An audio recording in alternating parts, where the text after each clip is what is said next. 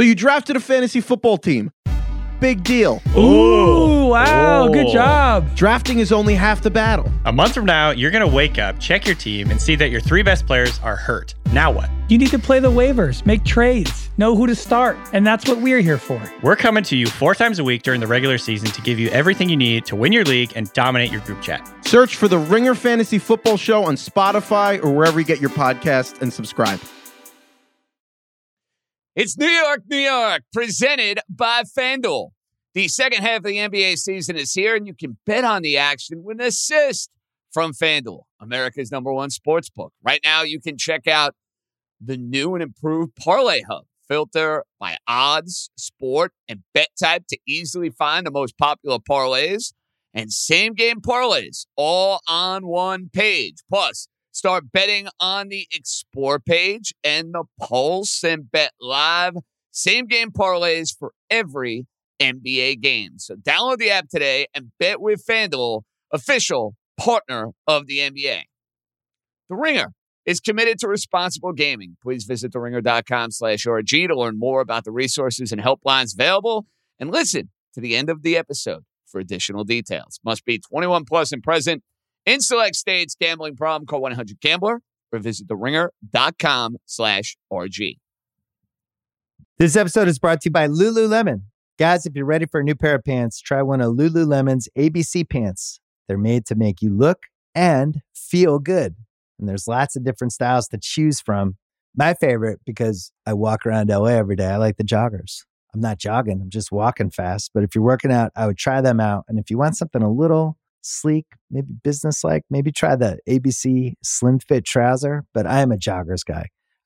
Once COVID happened, I was just like, I want to wear jogging pants and joggers and all kinds of soft pants as much as I possibly can, especially when I'm working out. Ultra comfortable and versatile. ABC pants are really in a league of their own. Buy a pair right now at lululemon.com.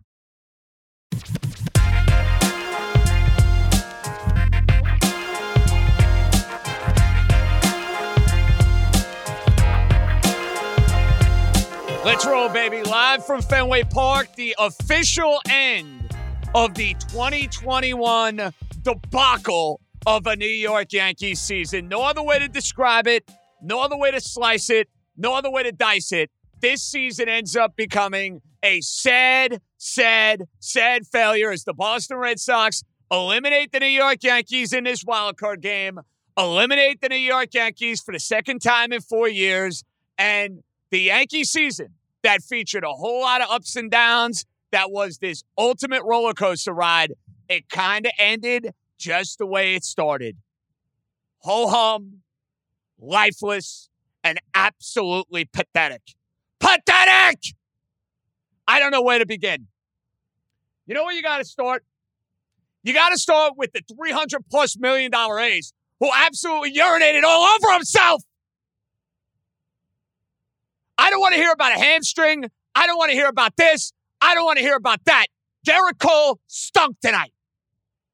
This was the biggest start of Gerrit Cole's career in a Yankee uniform. He stunk. The Yankees are paying him $30 million a year. He couldn't even make it out of the third inning.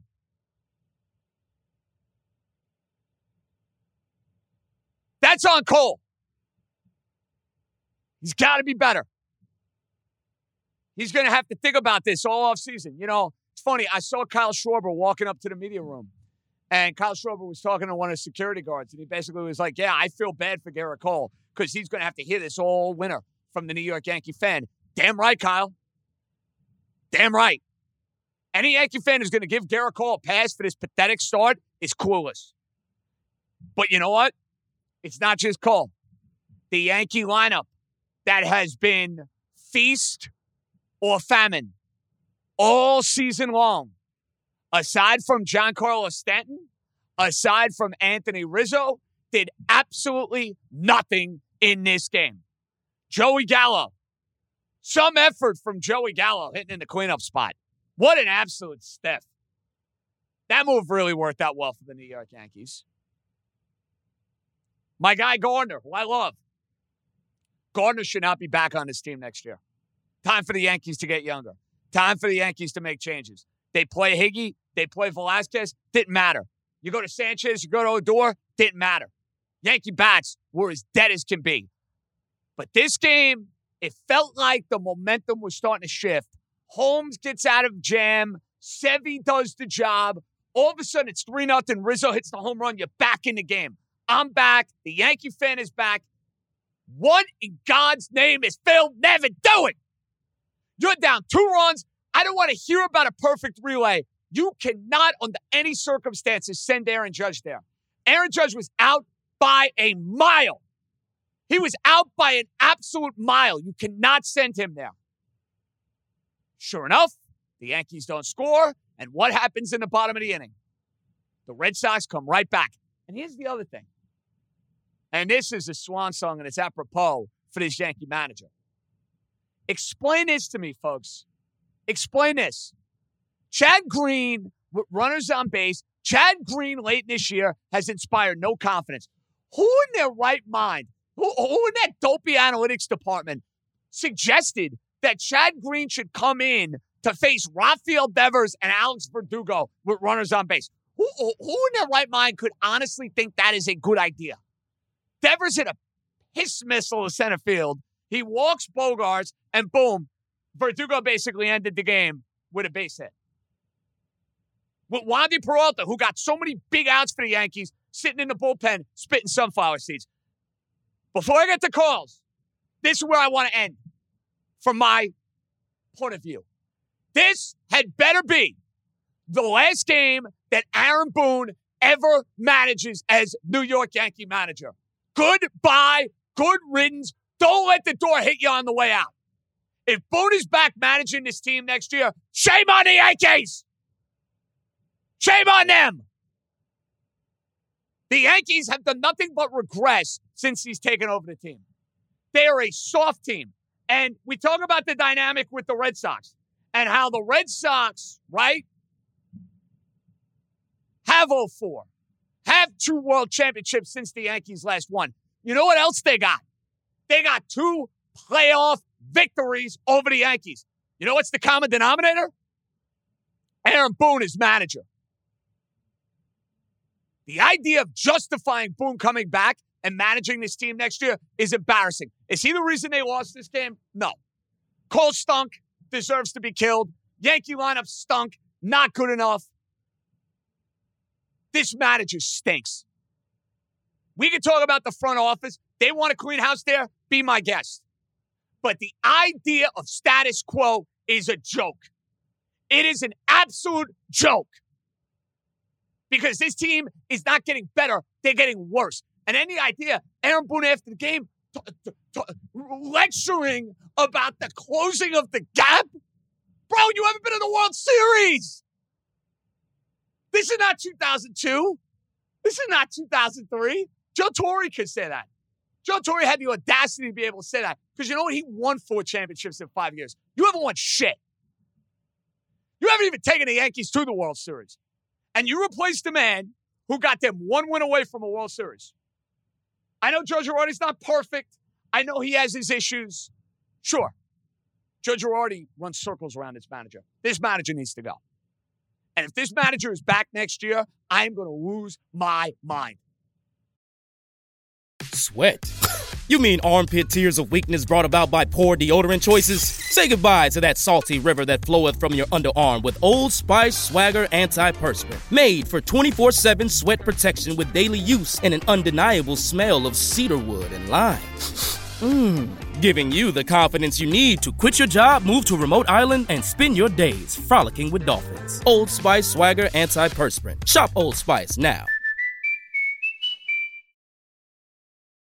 That was definitely not the night we envisioned, but now it's your turn. It's therapy time. Let's hit the phones. Wow. All right. Now that I got that off my chest, you guys should be fire. Let's lead it off. Where are we going to lead it off? Lane is going to start us up. What's up, Lane? Yes, Lane. Lane is not ready to go. So we'll go from Lane to Mike. What's up, Mike?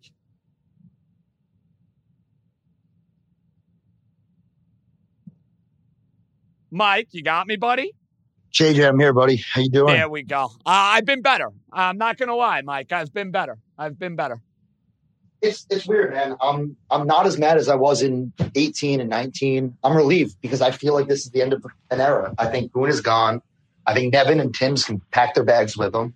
And the whole front office needs to go. Cashman can go. Bring in someone new. And if Hal doesn't want to do it, sell the fucking team. It's unbelievable. What gap are we closing? I don't understand. Boone's press conference at the end of this game was a joke. Well, Mike, let's be honest. It's rather symbolic, quite frankly, of the Aaron Boone era.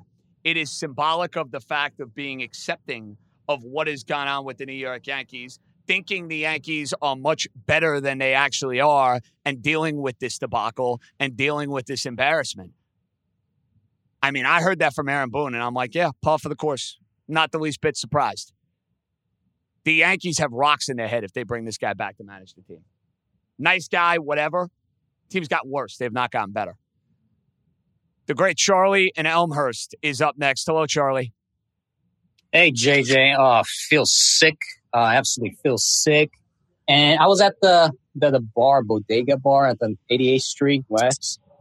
I was fired up and everything, nervous, but my goodness. I'm going to tell you, first on Cole, I mean, to borrow the words from Andy from Michigan, he's like, we need, how many times in the season, including this one, we needed this fucking win, and Cole stunk up the joint. And this one, in that first inning, I'm sorry, how the hell are you getting beat by your third and fourth best pitch with a changeup?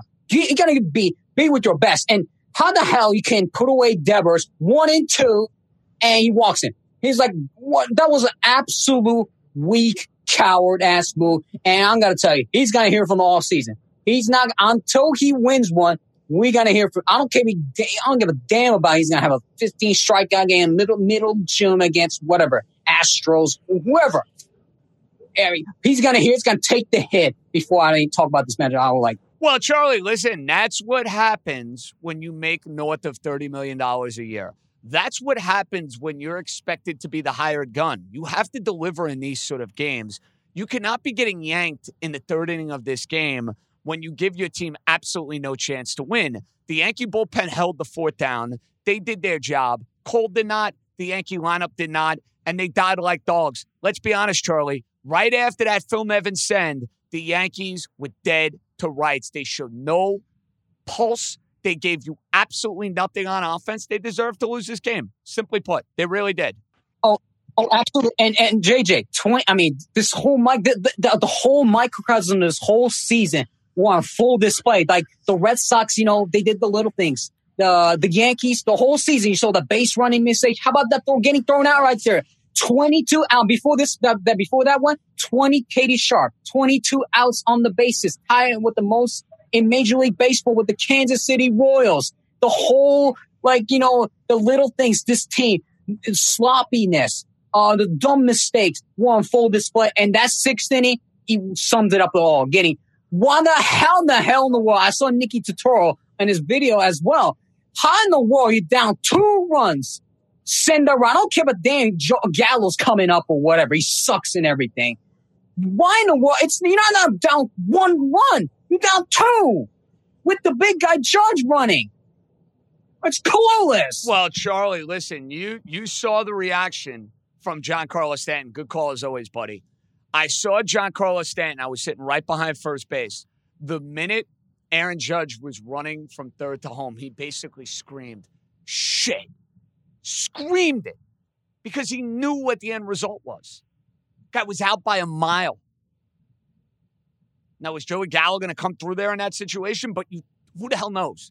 You took all of the pressure off of the Red Sox, off of their bullpen, and off of their manager for taking Nathan Eovaldi out of the game when, let's be honest, they had no business taking Eovaldi out of that game. Ian is up next. What's happening, Ian? Ian, I'm feeling like crap. I'm not going to lie. This is a terrible way for the season to end.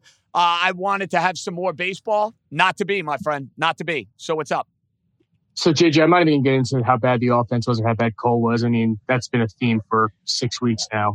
I want to know, if you're putting your money somewhere, who's the manager opening day next year? That's a great question. That's a great question, because I'm not fully convinced that the Yankees are going to pull the plug on Aaron Boone. As much as they should, he absolutely should not be back running this team. I still think it's 50-50 whether or not he's the manager. I do think this owner ultimately needs a fall guy. Boone should be the fall guy. I'm going to give you my guess for who the Yankee manager is going to be. Carlos Beltran. I was thinking the same thing, JJ. I was thinking Beltran. I also think David Cone would make... He'd be fantastic. Listen, if the Yankees understood what you were looking for out of an analytics standpoint, from a pulse standpoint, you get all of that with Cone. Now, I don't know if that's something David wants to do. I'd love to have David on the podcast to discuss it. But if they hired David Cone to be the manager, I don't think any Yankee fan is going to complain about that. Not a soul. Yeah, I can't see Boone being the manager opening day. I mean, I guess you're right, JJ. It's probably 50-50. You got to have a fall guy, right? And it's not going to be Cashman.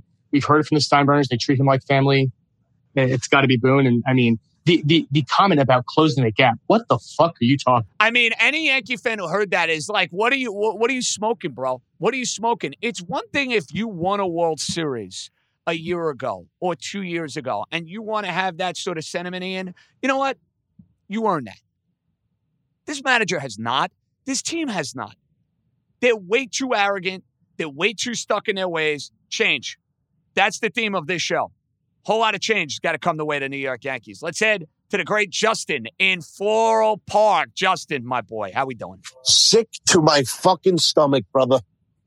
I told you before in the pregame, I had a bad feeling in the gut with fucking Eovaldi, and this offense did it to me again. Did not show up, bro. Fucking, I've seen this goddamn story night and day. And then Cora has a fucking brain fart, takes out Eovaldi, and then Nevin sends Judge. That send is indefensible. And I could see it from my seats down the first base line. That ball just missed being a home run. You got all the momentum. I'm saying hold him, hold him, hold him. You could ask anybody in my section. You could ask the great Caroline Jastrzemski, who is to my left. Hold him, hold him. The idea that that is a justifiable send, I'm sorry, Justin, that is absolute nonsense. And listen, you want to get on the lineup? Fine. You want to get on Cole? Fine. This game is not really entirely on Aaron Boone, but it's symbolic of the Boone era. And now, you know what the lasting image of the Boone era to me is going to be, Justin? The idea now that they've lost to the Red Sox twice in 4 years at his helm in the postseason. Twice to the Boston freaking Red Sox. Goodbye and good riddance. And Eovaldi has done it twice to them. I was at fucking Game 3 where he pitched 7 innings of no run ball. Okay, this is the second fucking time this guy shut us down. They got it. We had. So it's just unbelievable, JJ. Changes need to be made, and unless the Yankees change their approach with this feast or famine, strikeout machine lineup, they're going to be the same shit. They could bring Earl Weaver in here to fucking manage. It won't matter, bro. Unless they change to it to being more contact hitters, like a fucking Rizzo, who I want back, like bringing fucking Corey Seager at shortstop, and let's fucking go, dude. Get rid of Sanchez. I'm sick of the guy. The guy is not a winning ball player. Okay, you need winners on this goddamn team. They bring me Corey Seager. Okay, Cole, I'll give him. I think he was hurt. I really do. I think next year he'll turn it around. Listen, he better turn it around for the amount of money they're paying him. He's got to wear the goat horns for this, though, Justin. He pitched this game. To me, if you're out there on the mound and you're pitching this game, I don't want to hear about injuries. I'm sorry. I don't want to hear about injuries. You can't suck the way that you did. Sorry. I agree.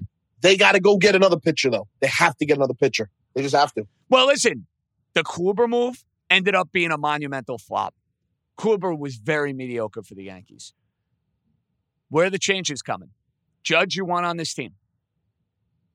You stuck with Aaron Hicks. Can you go get another outfielder? I mean, I don't want Gallo on this team. If I could find a taker for Gallo in the offseason, I would absolutely do it. Rizzo better be on this team. Fits the team like a glove. He's a lefty, makes contact. He's one of the few that showed up for this game. Rizzo better be on this team. But I think in the infield, LeMahieu is your third baseman or is your second baseman, and Gleyber is gone. Gleyber's off shortstop. So it's Gleyber at second, DJ at third, bye-bye Gio or bye-bye Gleyber. That's what the Yankees have to figure out. It's fascinating. Very, very fascinating. Andy in the Bronx is up next. Hello, Andy. JJ, I'm fucking numb. You and me both, Andy. Listen, I can't say I'm shocked, though, and neither can you. With the way this season has gone from a Yankee standpoint, you cannot sit there in good faith and honestly say you expected this team to win a World Series. No way. But I want it tonight. See, that's the thing. I could have dealt with the Yankees going to Tampa, getting smoked, losing in 4, and then we have this conversation in a week. To let the Red Sox do this to you again, I'm sorry, it makes me livid. Makes me fucking livid.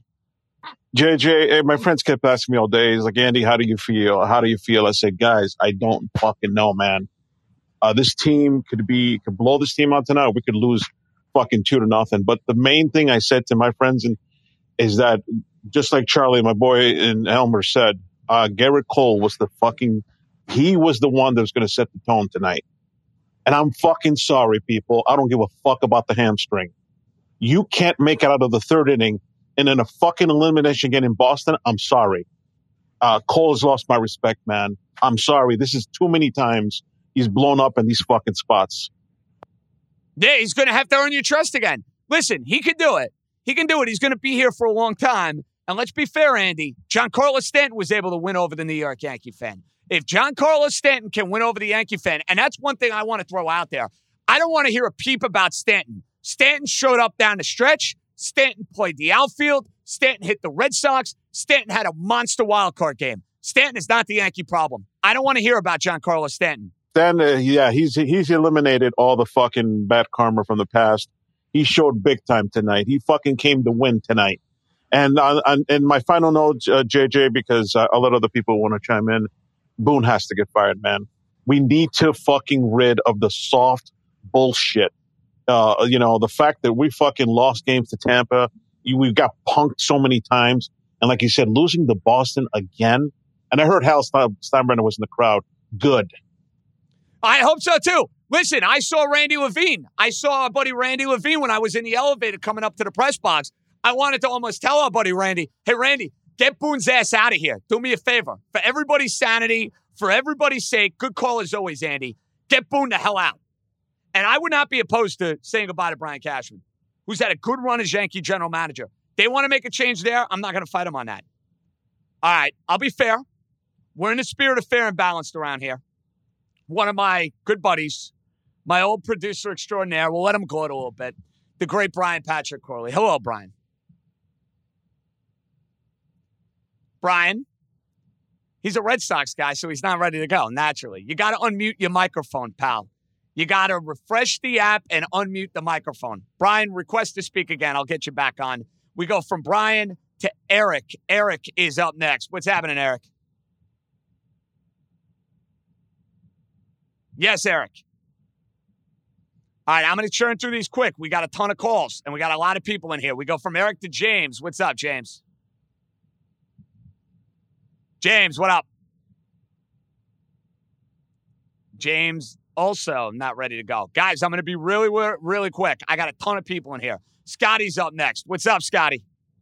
I don't know what to say, Jay. Everybody stole my thunder. If Boone don't go, bro, I mean, Boone got to go. Cashman, I'm done with these guys. Cashman's been here since Bill Clinton was the president. You know, it's just a long time now. He got to go. Gerrit Cole completely choked. I mean, it's just an embarrassing loss. The lineup, the Lugats. It's just, I'm sick of these guys, man. Yeah, listen, this team, think about this, Scott. This was a team that 5 years ago, felt full of promise, felt like there was talent galore. It felt like they were going to be a factor in the American League for a long, long time. They have not gotten to a World Series. Forget about winning a World Series, Scott. They have not gotten to a World Series, and they've won one division title in that span. So when I hear Aaron Boone talking about closing the gap, hold on a second, bro. What gap are you closing? You're letting the Rays and the Red Sox be in the division every year. Toronto's right up your rear end, and Toronto was better than the Yankees down the stretch. And if they played the Yankees in Game 163, they would absolutely smoke them. There's not a doubt in my mind. How do you have the audacity to talk about closing the gap when you have not won a darn thing? You know, I hate to say it. I know a lot of Cowboy fans in here. We're becoming the Dallas Cowboys of baseball. All this money and we suck. We can't win the big games. Let's head to Bradley. What's up, Bradley? Bradley. Hey, hey, JJ, can you hear me? I got you, bud. What's going on, man? Hey, yeah, just a couple things. I mean, my God. I mean, what a frustrating night it was, man. I mean, you can't even make it out of the damn third inning, and you can't even like do nothing. I mean, this was a pathetic can be from Gerrit Cole. And I mean, I know we're with him for several more years to come, but man, he's going to do a lot to earn the trust back from this fan base and going forward for the years to come. You know what I mean? I totally get that, Bradley. Now look, it's twofold. Gerrit Cole in big starts last year was money. Now it's a little different. You're not pitching in front of nobody. There's packed houses. You're seeing a team a bunch throughout 162 games. You know, last year in a 60-game season, you're facing the same opponent maybe once, twice, three times, give or take. He faced the Red Sox 5 or 6 times. You might have to face a team like that in the postseason. Cole is going to have to wear this. When you think about goat horns for the Yankees and players on this team, there's no question about it. He's #1 on the list. I love the dude. I love what he brought to the Yankees last year. He had a terrific regular season, but he stunk in September. He was even worse here in this playoff start. And when the Yankees needed him the most, he failed miserably. Point blank. Literally, the last several starts, they were just so bad. But I'll just say one last thing, too. I'm never speaking ill ever again about Stan. What this guy did this year, him and Judge fully healthy. I mean, my God. I mean, I will never speak ill of Stan ever again going forward. I mean, what a workhorse this guy was for us especially the last several weeks for us during the regular season. Well, Bradley, think about it. You got Stanton playing the outfield. You had him playing basically every day. Appreciate the call. And he carried the team. The Yankees got a ton out of Aaron Judge, and they got a ton out of Giancarlo Stanton, and they couldn't even make it to the division series. Let that sink in for a minute. The great you is up next. You, my boy. What's happening, brother? What's up, JJ? Jesus fucking Christ, man. Yeah, sad day. I mean, no other way around it, bro. It started with a lot of promise. You know, professionally speaking, I'm all giddy. I'm on the field. I'm doing the MLB Network. And to go from the highs to the lowest to lows, it sucks, bro. It absolutely sucks. Yeah, I was at that game on Saturday, too, by the way. I was telling you about fucking 12-2 game at the Rays. Joke, that was... Anyway, I mean, just from that to, like, now, it's just, like... I don't know. Like I said, I like just since you guys were just talking about Stanton, like he literally carried the team. He had 20 home runs since August 3rd. You know, he led the league in average, I think, and RBIs. He had 52 RBIs. So like anyone that wants to talk shit about him can just go kick rocks because even tonight he would have hit like 3 home runs probably in Yankee Stadium if that game was in Yankee Stadium, which then in turns me to why the Yankees and their mentality and their philosophy of this like going about their business, like this, that, and the other, like, you know, like look at those, like trying to set up their team. Like look at those 3 games. Like there's so many games you can look at this year that like cost them that fucking game at home. Like you can go back to like the sweep when they got swept by the fucking Tigers when they didn't want to play their best players. You can go back to the losses against the Orioles. Like it's just like the mentality of this like pussification like that comes from Boone and like just like I'm not even like I said like I know everyone's saying like I'm not shocked by this. I mean I don't want to say shocked. I guess that's the wrong word, but like. I could see it happening is what I could say. Like, oh, you, no question. What have I been saying for the last couple of weeks on these green rooms and on the podcast? It's the idea of this season is going to end in a painful way.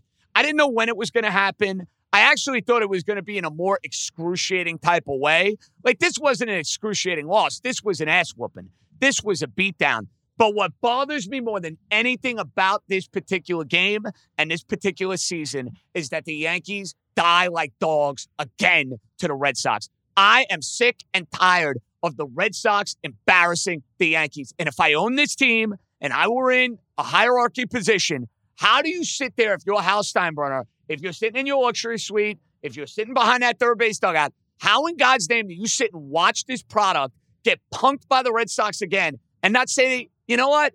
I got to make changes. If Dad was around, Dad would be getting rid of just about everybody. And I'm not asking Hal Steinbrenner to be his father, you. Because you know what? He doesn't have to be his father. But there is a certain standard that needs to be met when you run the New York Yankees. And right now, it ain't good enough, bro. It ain't good enough.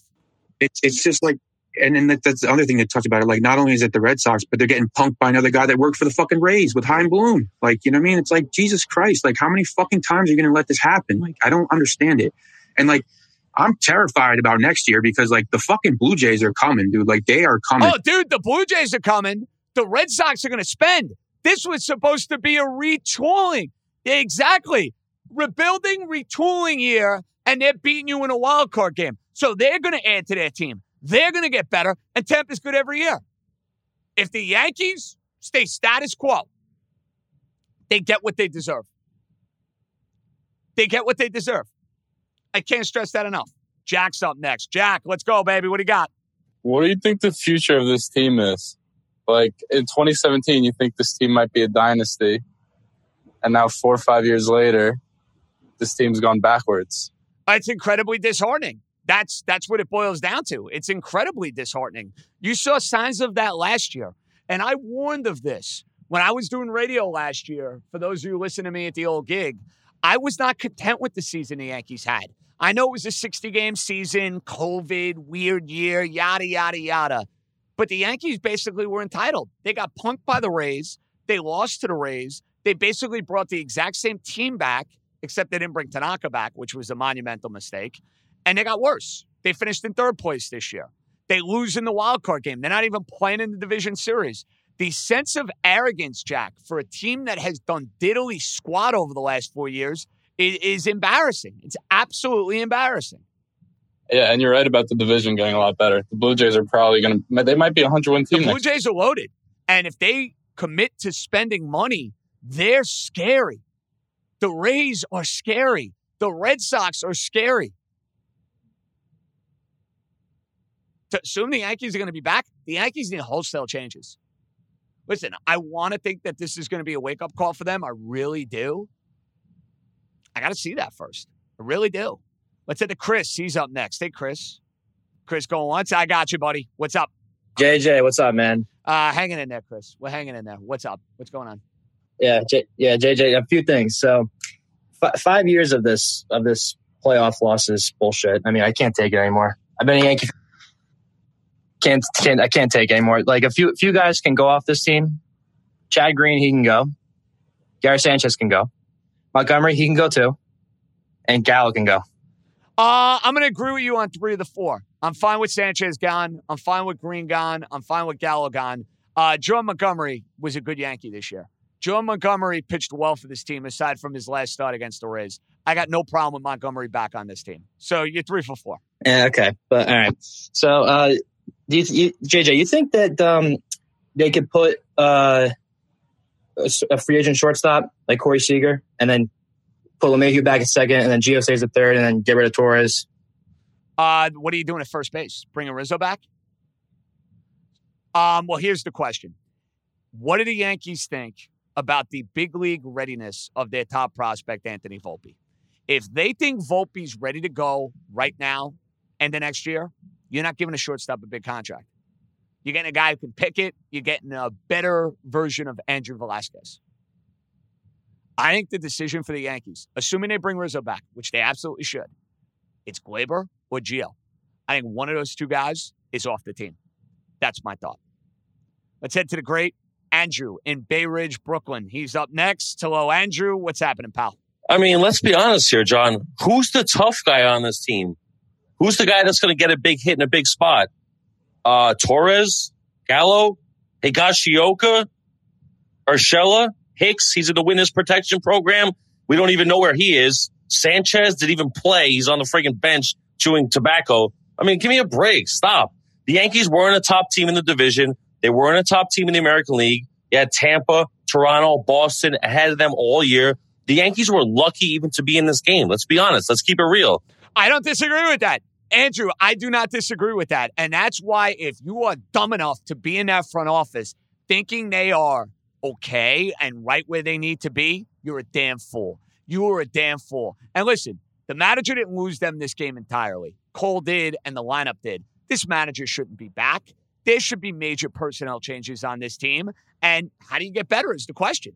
You got monster years out of Judge and Stanton, and you barely made the playoffs. Let that sink in for a minute. If I told you, Andrew, you were getting this year out of Judge and he'd play this much. You were getting this year out of Stanton, he'd play this much. What would you have thought going into the year? Yankees are going to win 105 games. That's what I would have thought. Absolutely. But at the same time, you got to look at the division. Tampa's a stud.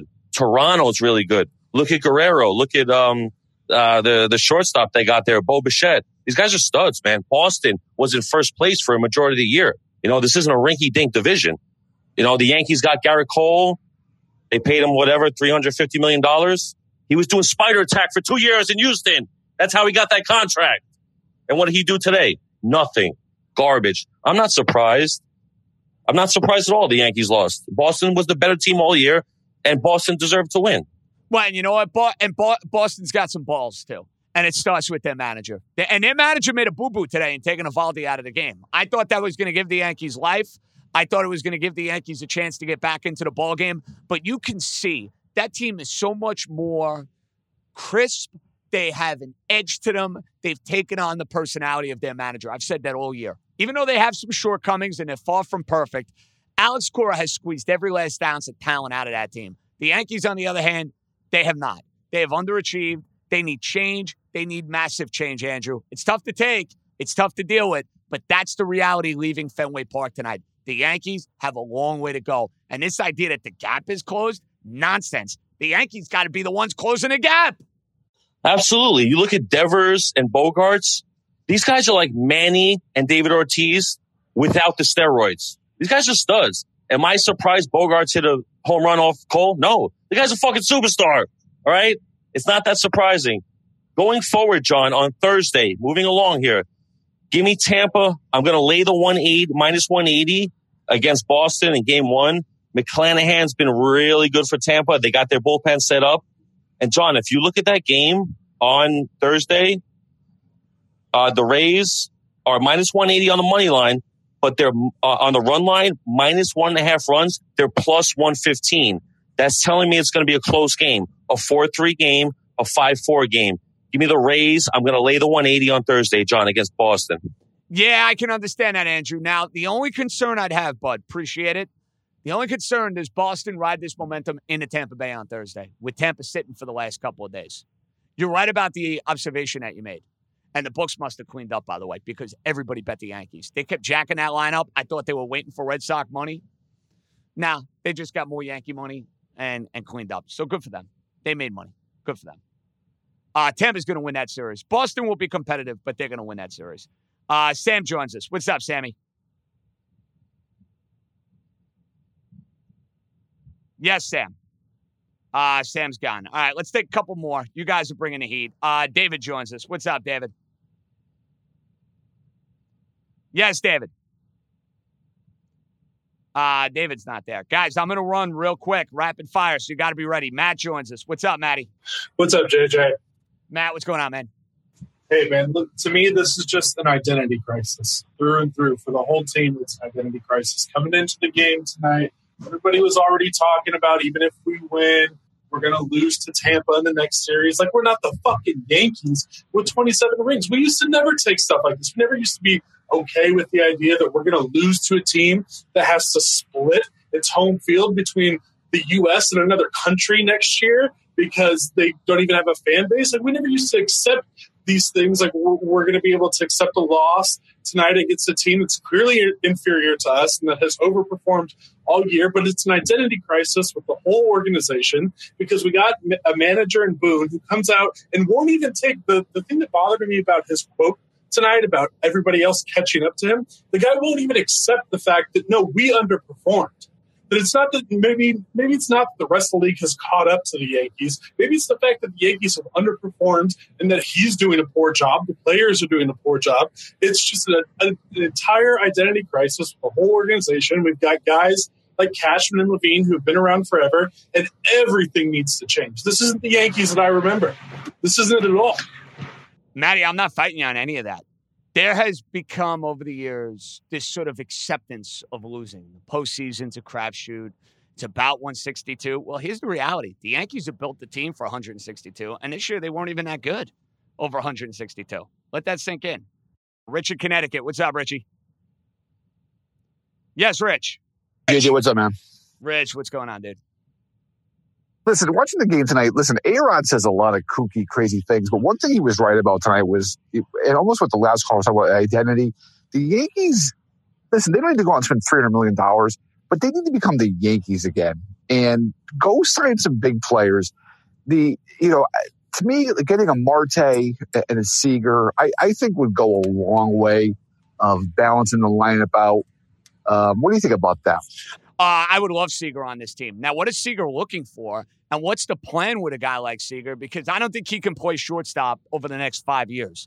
Are you looking to transition a guy like Seager to a different position? Maybe. The gut feel, Rich, is that if they go and sign a guy like Seager, they're saying goodbye to Rizzo, which is a mistake. And they shouldn't look at it that way. Like, they should want to have both of those guys on their team to provide real balance throughout the lineup. But LeMahieu's going to be here. And is Gleyber Torres going to be here? Is Gio Urshela going to be here? These are questions the Yankees got to figure out. Voight's going to be gone. There's a good chance that Sanchez is going to be gone. But I think you have to figure out within your infield, who are the keepers, and when is a guy like Volpe going to be ready to play shortstop? If it's next year, then you know what? You're not signing Seager for 4 or 5 years. You're not. Right. I don't think Volpe is definitely ready for next year. Well, I don't know the answer to that question, quite frankly, Rich. Appreciate the call. I don't know. I know the Yankees really like him. That's all well and good. It's alarming where they stand right now. I know this guy's going to be giddy. He was in the building tonight. I didn't get a chance to see him. I was here, there, and everywhere. The great Jeremy in Boston. Hello, Jeremy. What's up, pal? John, can you hear me? I hear you. I hear you loud and clear. I can hear you all the way from the sitcom sign. Were you singing Sweet Caroline, you sick son of a bitch? Oh, yes, I was. I'm on my way home now, driving home.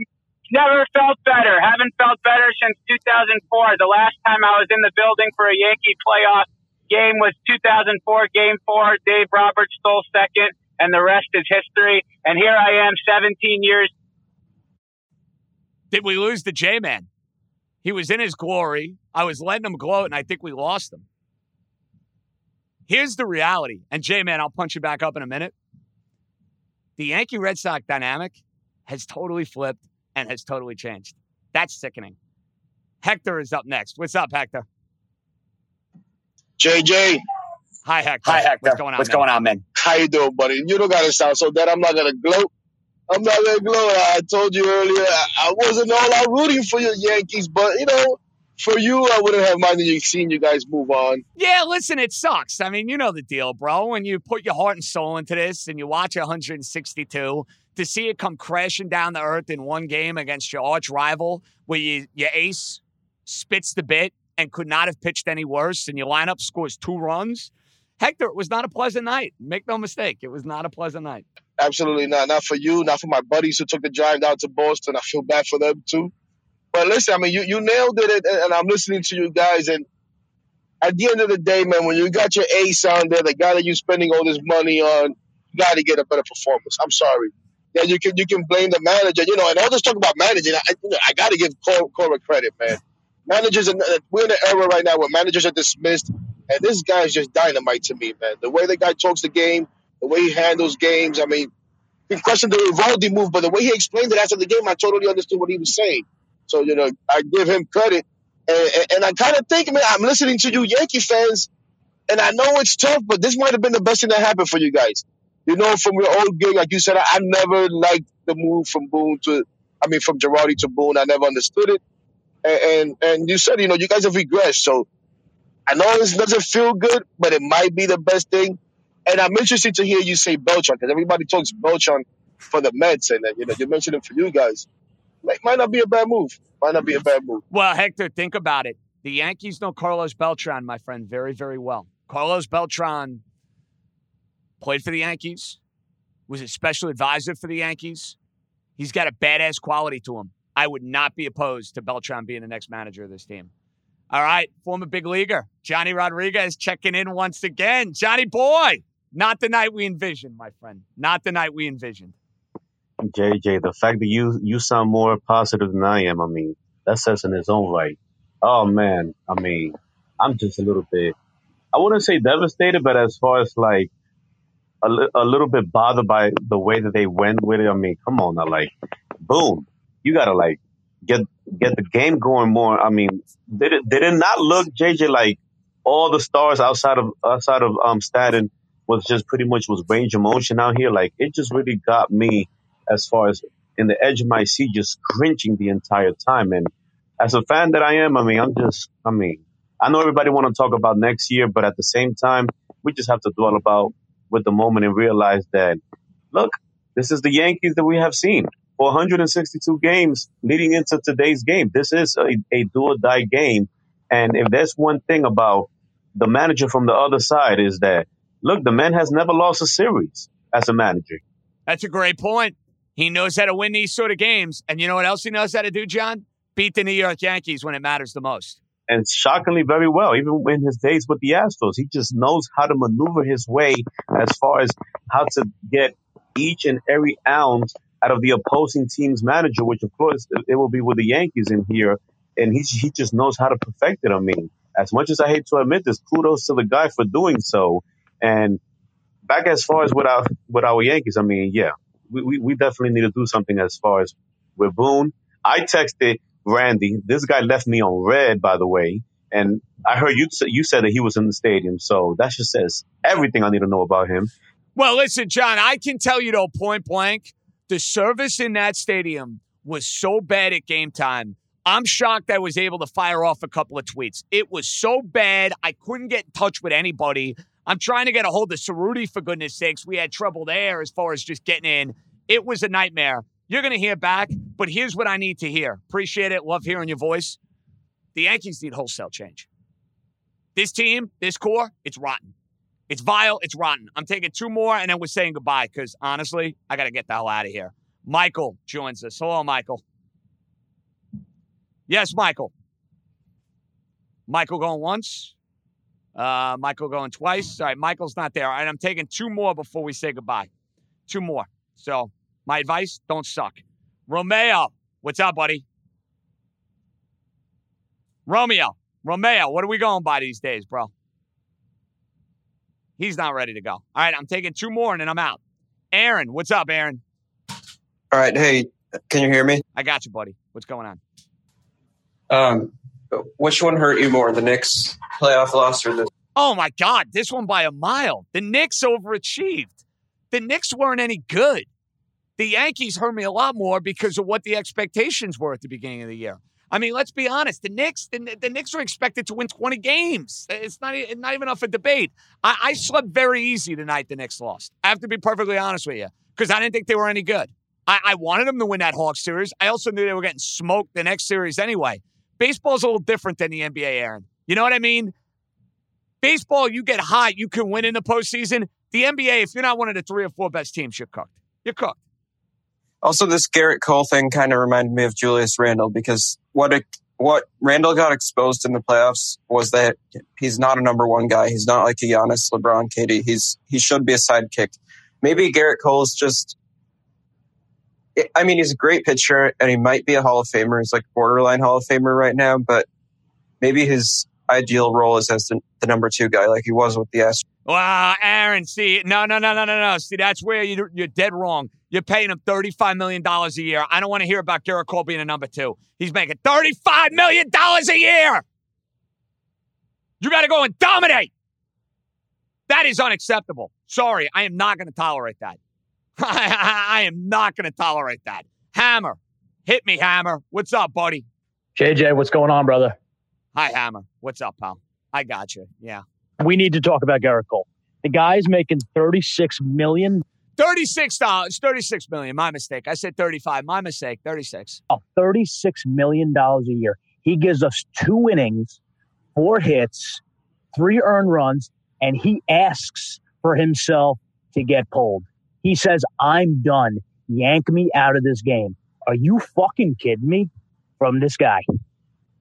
Hammer, did Cole actually give the Yankees the look that he needs to get taken out of the game? I did not see that. JJ, he looked into the dugout. They came out and ESPN zoomed in on his face and he said, I'm done. I'm out. He said those words, I'm done. Well, to be honest, Hammer should have never been in the game. If that's the case, he should have never been in the game.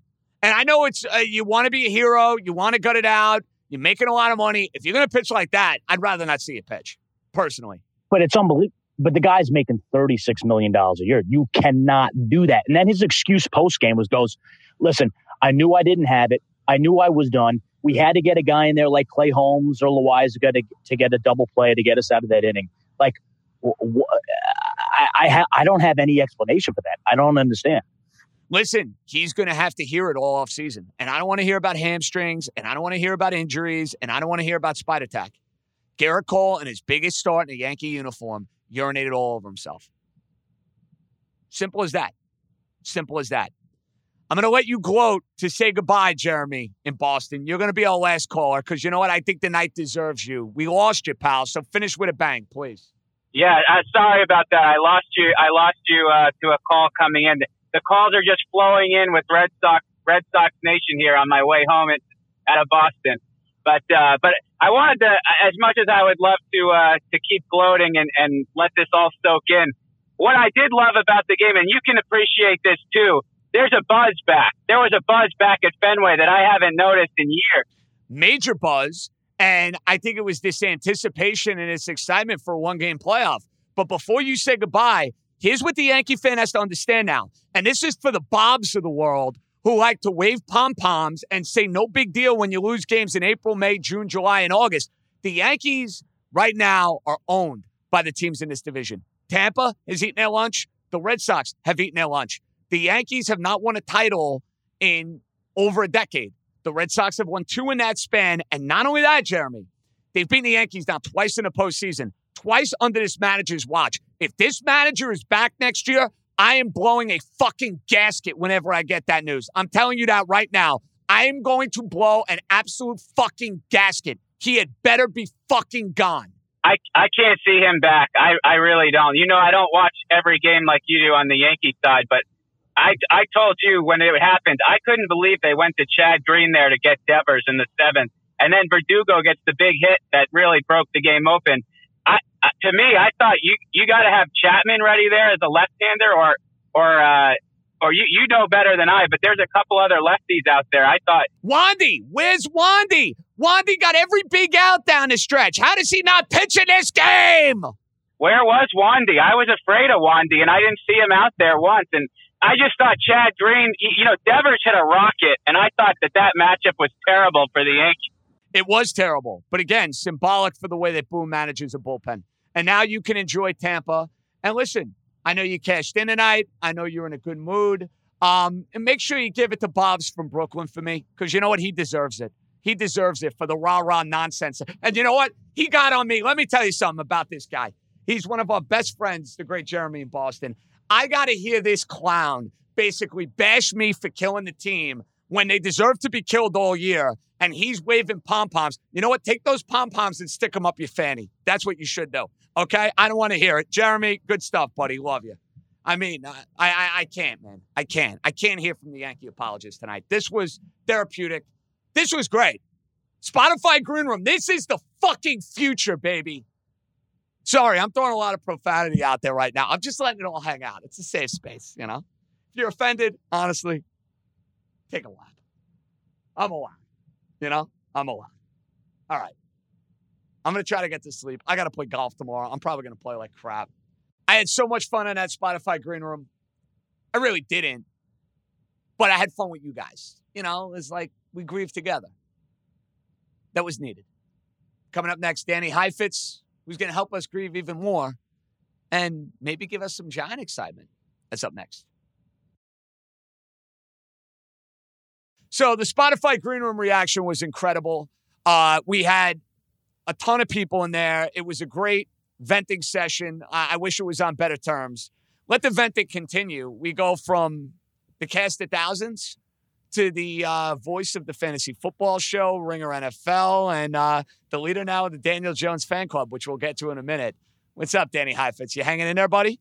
Oh, my God, am I hanging in there? First of all, that green room was a masterpiece. It was like watching Michelangelo paint the Sistine Chapel. Honestly, it was the highlight of my night. It was better than anything else I saw today. You're kissing my fanny right out of the gate, baby. I needed it, to be honest with you, Danny. With the way that game went, with the way this season has gone, sometimes you just got to let it all hang out, and to have folks right there with me doing the same thing is an absolute thing of beauty. Yeah.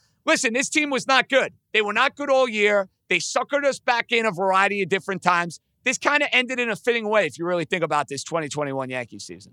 100%. They did not deserve to win the game. It's almost, in a way, you get more closure because it's not like when they lost to the Astros a few years ago and you're like, oh, what could have happened? They deserve to lose the game.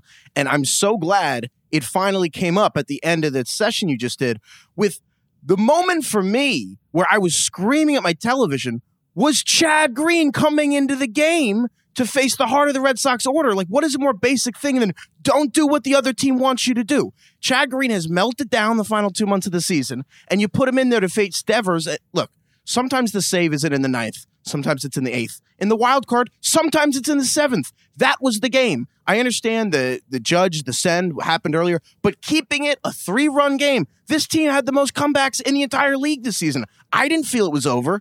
I was upset, but I didn't think it was over when it was a 3-run lead. Putting Chad Green at before he gave up the hits, I was like, this is over. The Red Sox fans knew it. I went from like, you know what? They've done it before. The 8th inning, nothing's going to happen. The 4 through 9 hitters are useless. Let's see if Rizzo, Judge, Stanton can do something. And then he didn't give them a fair shot. Insane. And you have a guy like Peralta, who's gotten so many big outs for you, who's been super clutch down the stretch. You got 2 out of 3 lefties. Where's Wandy Peralta? Now, again, that was awful. The Yankees weren't coming back in this game. They did absolutely nothing on offense. Aside from Rizzo, aside from Stanton, the bats were completely dead. But you know this, Danny. Cole is wearing the goat horns more than anybody. That's just the way it goes. When you make $30+ million a year, I don't want to hear about a hamstring. I don't want to hear about this. I don't want to hear about that. It is game 163. It's winner take all for the wild card. You are Gerrit Cole. You are the hired gun. You cannot basically limp out of this game in the bottom half of the 3rd inning. I'm sorry. You just cannot and think you're going to get away with it. I'm sorry. I don't want to hear the excuses. I 100% agree. Like, look, obviously, Nathan Eovaldi was who Cole was supposed to be. Like, Bingo. But here's the flip side. I'm also not worried about Gerrit Cole next year. If Giancarlo Stanton can change my mind. Yeah, you nailed Cole it. I agree with that. That's fair. Because you know what? Stanton actually had more of a malign narrative than Cole did. And you and I, listen, I'm going to own it now with Stanton. The guy balled out this year. I was wrong about him too. He played the field. He was clutch. He had big hits against the Red Sox. Like, the Giancarlo Stanton hate has got to subside here this offseason. I think Cole can bounce back, but now it's a question. Can he perform and can he deliver in big games? I cannot say without hesitation, Danny, he's a guarantee to do that because this is the biggest start of his Yankee career, and he was dreadful. That'll hang on him, but that's going to be there. But I also am not convinced that the one game yet means he's he's not Clayton Kershaw with the Dodgers yet, where all the fans, when you do it 4 or 5 times in a row and you're like, oh my God, does our best pitcher suck in the playoffs? I'm not there yet at all. The structural problem with this team is that the only 2 guys that get the offense going are Judge and Stanton. And when Rizzo was going, it's Rizzo, Judge, Stanton. I mean, the 4 through 9 hitters had 1 hit today. It went 3 feet. I guess my question to you is, how does that change?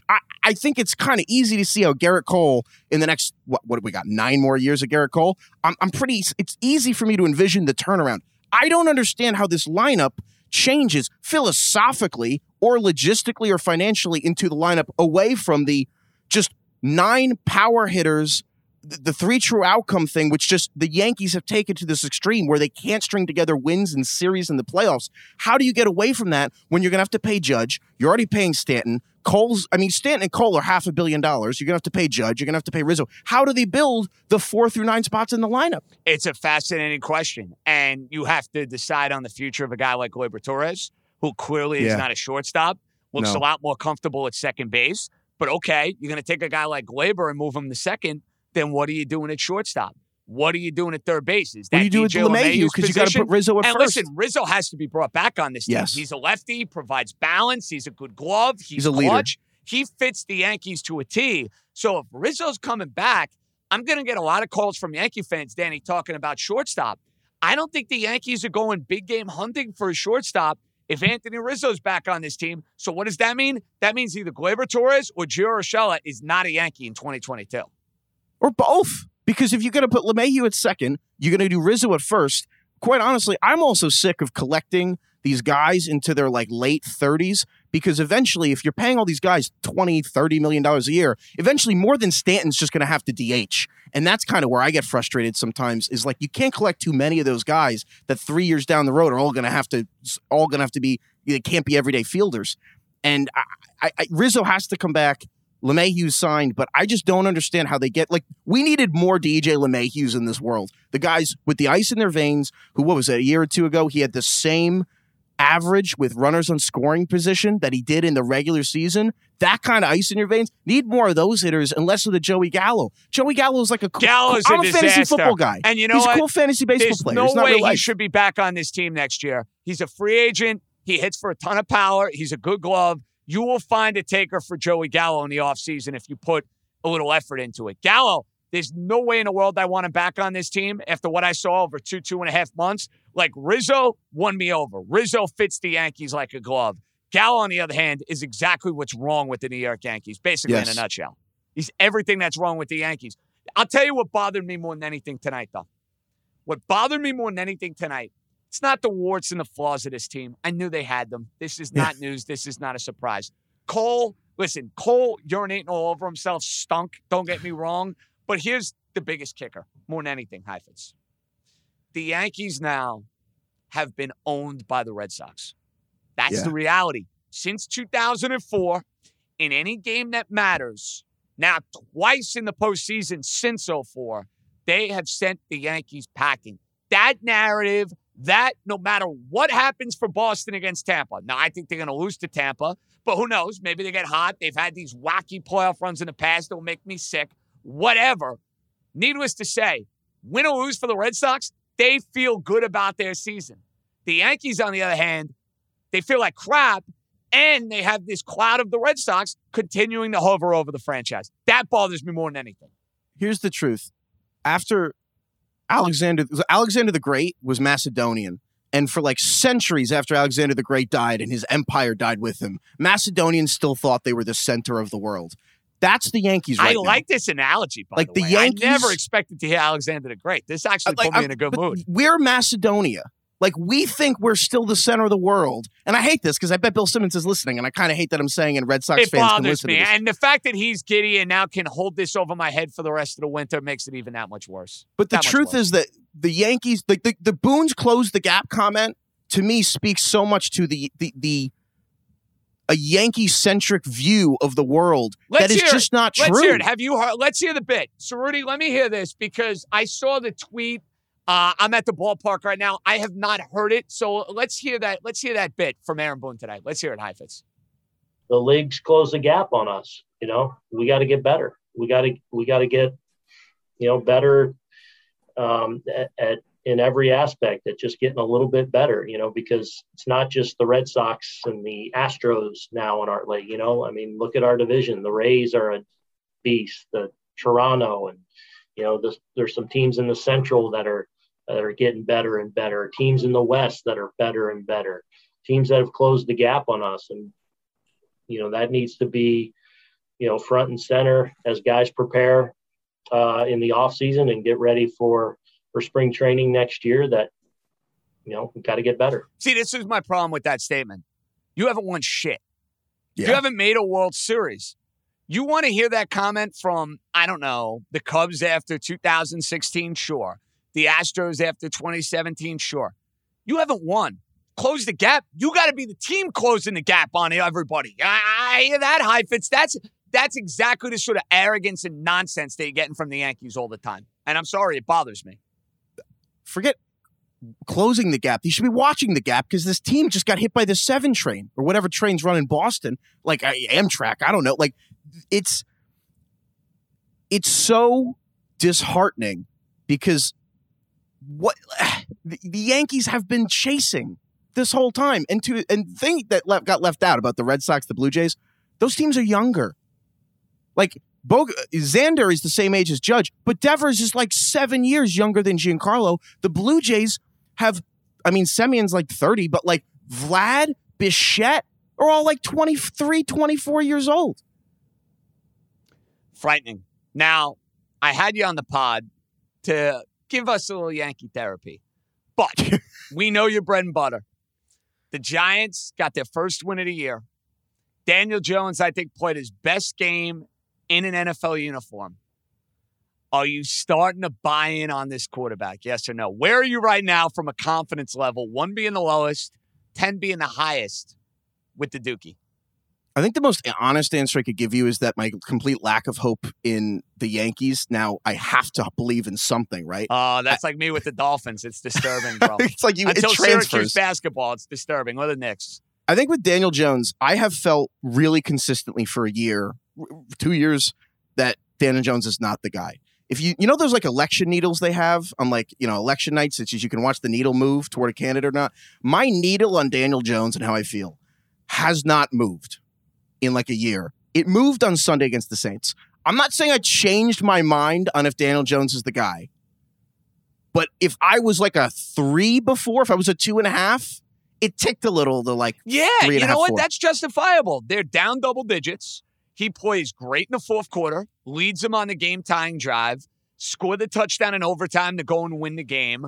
Like, those are big boy moments. You want to see more of them. He set a career high in passing yards before the fourth quarter, let's be honest, before the overtime. If we were having a beer back in August, like we were before Yankees and Twins, you would have dreamed of a giant game in which Daniel Jones played like that, Saquon Barkley looked like that, Kenny Galladay looked like that, and Andrew Thomas actually held up and played well on the offensive line. Yeah. Here's what I think you got from the Giants and the Jets, because both realistically, the Giants and the Jets are not going anywhere this year. And both these seasons are really just about how the quarterback plays. The Jets to have hope for Wilson, and the Giants to see if they want to keep Jones and then fire Gettleman and see what happens. What both these teams did with the Giants beating the Saints and the Jets beating the Titans was you got the ghost of Christmas future in like a good way, in that you got a vision of what could be. With the Giants, you got a competent offensive line with Andrew Thomas playing well, giving Jones time. And with that time, because in the past he has had such little situational awareness, I worry about him crossing the street. But this game, they were aggressive downfield. The downfield balls were great. You have Kadarius Toney, who looks like Deontay Johnson. He looks like a young Antonio Brown with the way he's escaping from people. And then you got Saquon. So if you have Kadarius Toney and Saquon, two of the most elusive players in the NFL underneath, John Ross with a 4.2 speed and Kenny Galladay, physical jump ball receiver going deep. That's a real offense. That's a real offense. The Jets with Zach Wilson, it's a little different, but because the Titans were so undermanned at the receiver position with A.J. Brown and Julio being out, the Jets secondary, which has been playing all right, but like the Jets secondary was able to hold on enough that you got to see what a Jets defensive line could look like with Robert Saleh, what a good defense could look like for that Jets team. What, they had 7 sacks? Quinnen Williams and his brother both got one. I mean, that's a real team. And then Zach Wilson, because the Titans don't have a pass rush, you're like, oh, if they protect Zach Wilson, this is what he could look like. Neither of those things I think are sustainable. That's the point.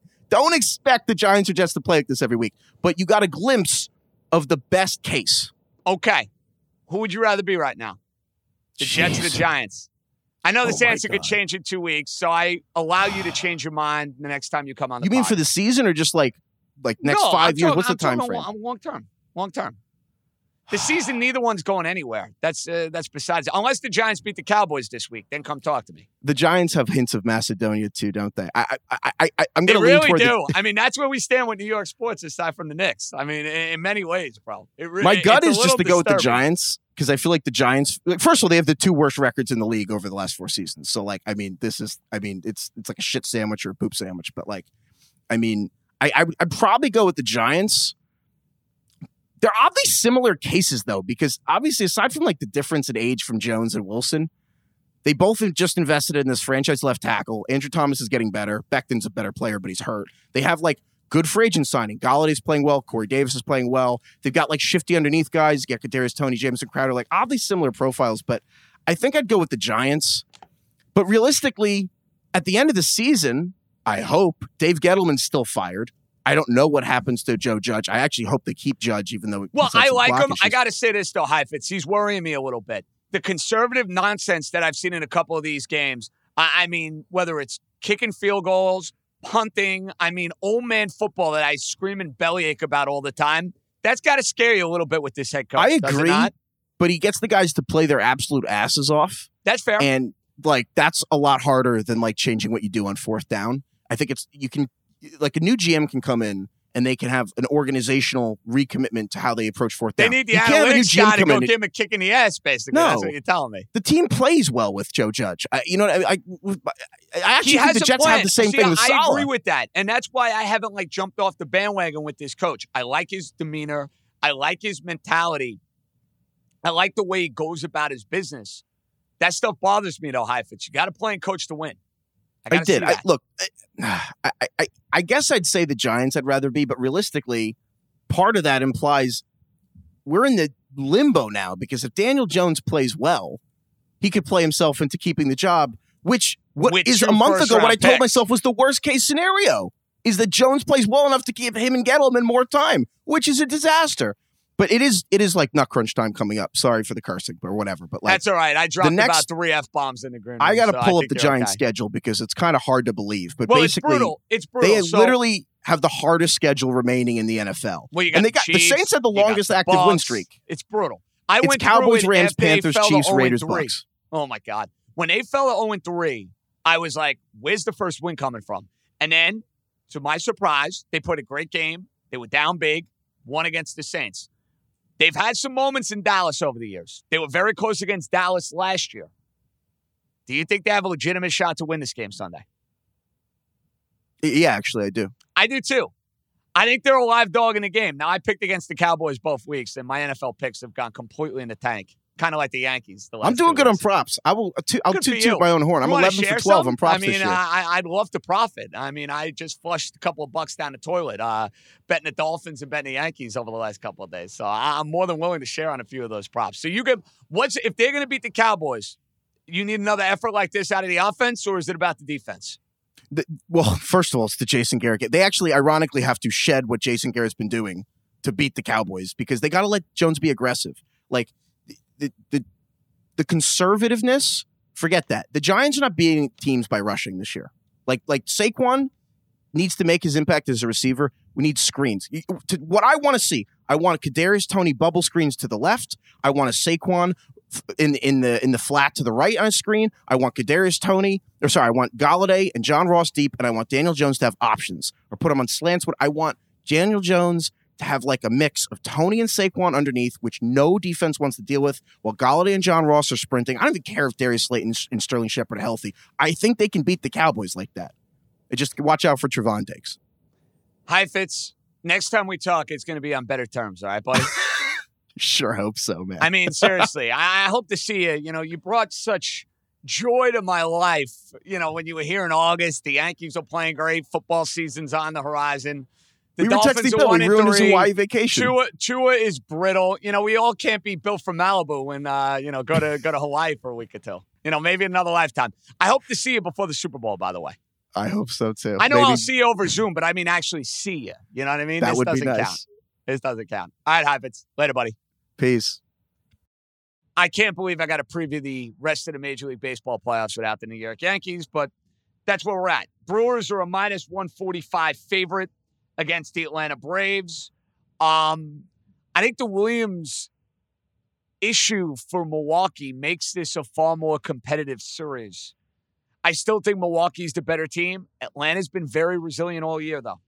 That's a very, very tough series to handicap. On the other hand, I've been thinking long and hard about the White Sox and the Astros.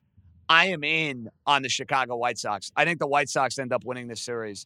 I think Tim Anderson, the young talent there, the bullpen of Hendricks and Kimbrel, I think that ends up being the difference. Don't love the Astro pitching. I thought I was going to be all over them. This line moving against them, I'm going to go with the White Sox here. Maybe it's my heart speaking. Who the hell knows? I'd be careful with the Dodgers tomorrow. Dodgers going to be like the Yankees. Everybody's betting them tomorrow. I'm telling you, everybody's betting the Dodgers. That is the ultimate house money game for the Cardinals. The Cardinals have nothing to lose. The Dodgers have everything to lose. I might think about throwing a beacon on the Cardinals +1.5. And you're getting them +196. It's amazing. The Dodgers, as good as they are, season comes down to one game. So we'll throw in White Sox series price. We'll throw in Brewers series price. And I might even take a roll of the dice with the Cardinals. I know that's not a smart bet, but you know what? Who the hell cares? All right, Jeff Money, before we say goodbye, what do we got, Jeff Money? What up, JJ? Jeff Money here with a handicapper picks. This is going to be for tomorrow, Wednesday the 6th and for Thursday the 7th. So Wednesday the 6th, we got a wild card game. We got the Dodgers and the Cardinals. Now, I like the Dodgers, but I'm not laying no 2-1. So for the first time, I'm going to go with the run line on the Dodgers minus the 105 for Wednesday. As far as Thursday, we got the Thursday football game.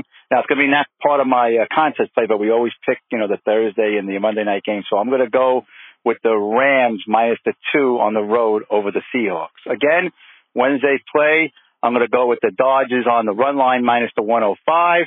And on Thursday, like I said, in that part of the contest plays, I'm going to go with the Rams minus the 2. All right, JJ, I'm out of here. Let's go. I'm going heads up with you, Jeff Money. I think Seattle at home is a different team than Seattle on the road. And I just get the sense this is going to be a very even NFC West throughout this year. Everybody's alive. Everybody's relevant. Public is hammering the Rams. I don't love this game. It's not a contest play. If I were to play it, I'm grabbing 2.5 with a juicy home dog and Russell Wilson at quarterback. Not the show we envisioned, but listen, incredibly grateful for the folks over at Spotify and The Ringer. I mean, the idea that we have been at Fenway Park now 3 times doing these shows, and you guys have been amazing. The participation throughout this baseball season has been off the rails. And to quote our buddy Chris Berman, we have only just begun. We have a lot more of this coming your way throughout the football season, throughout the basketball season. And listen, hopefully we're throwing a celebratory party when Aaron Boone is fired as Yankee manager. One can only hope. Fellas, outstanding job. Calls from the green room. Participation. Amazing. I love you all. I got to go play a lousy round of golf tomorrow. Maybe I'll play a great round of golf. Even Steven. Maybe it evens out. JJ signing off here from Fenway Park. For the final time in 2021. Be good, everybody.